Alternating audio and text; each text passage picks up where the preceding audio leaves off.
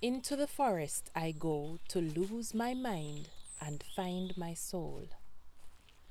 I went on a casual walk to see how our feathery friends in nature were doing. On the way there, I found out my neighbor in Falkirk keeps canaries. So I stopped by to take a look and found out what churlish male canaries sound like as they practiced finding their true singing voices.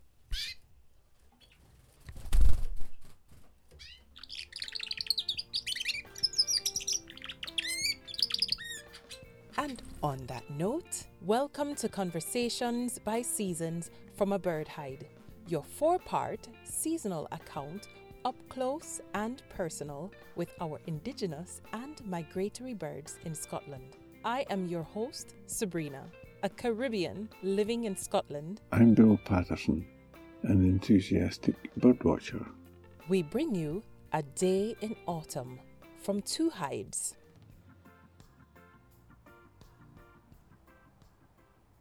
Early morning, here on the south bank of the Union Canal in Falkirk, Bill and I get up close and quiet with the local feeders. Okay, Sabrina. What we would normally expect to hear at this time is blackbirds. They're always up at the crack of dawn, and I can actually hear one, but it's away in the distance. Usually, maybe some chaffinches as well. Don't hear any of them at the moment. In fact, it's very, very still. There's no wind at all. The canal is flat calm, and the only ripples are being caused by a goosander. Now I can hear a bullfinch. It's somewhere behind us in the trees. Oh, and there's a robin.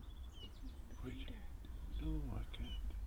When he appears, he will be one of the ones that goes onto the feeder and stays there. That single whisper. It is. Uh, probably one of our most beautiful birds, alongside the kingfisher and things like that. Swans. Wow. They'll come into land. Now we've got two mute swans coming in and splash like Concorde coming in. In October, Scotland sees pink footed geese in record numbers. But normally they don't land here, they just go over to Farm in Fife. Lend me your ear as we implore the autumn choir at Vane Farm Nature Reserve.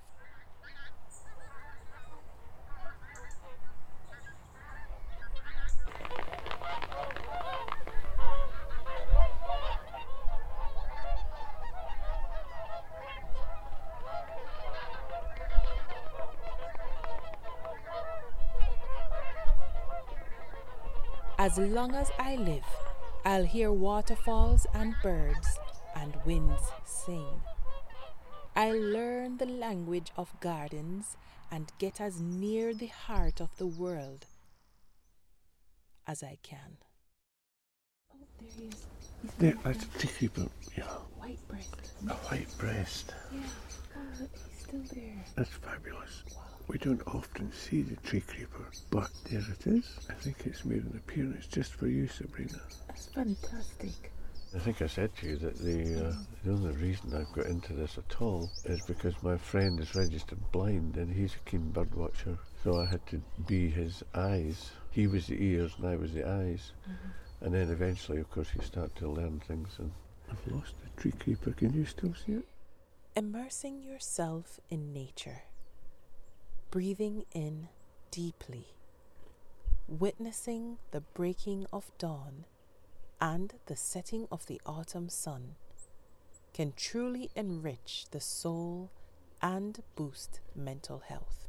I suppose you will appreciate that all you have to do is be good stewards for nature and simply listen.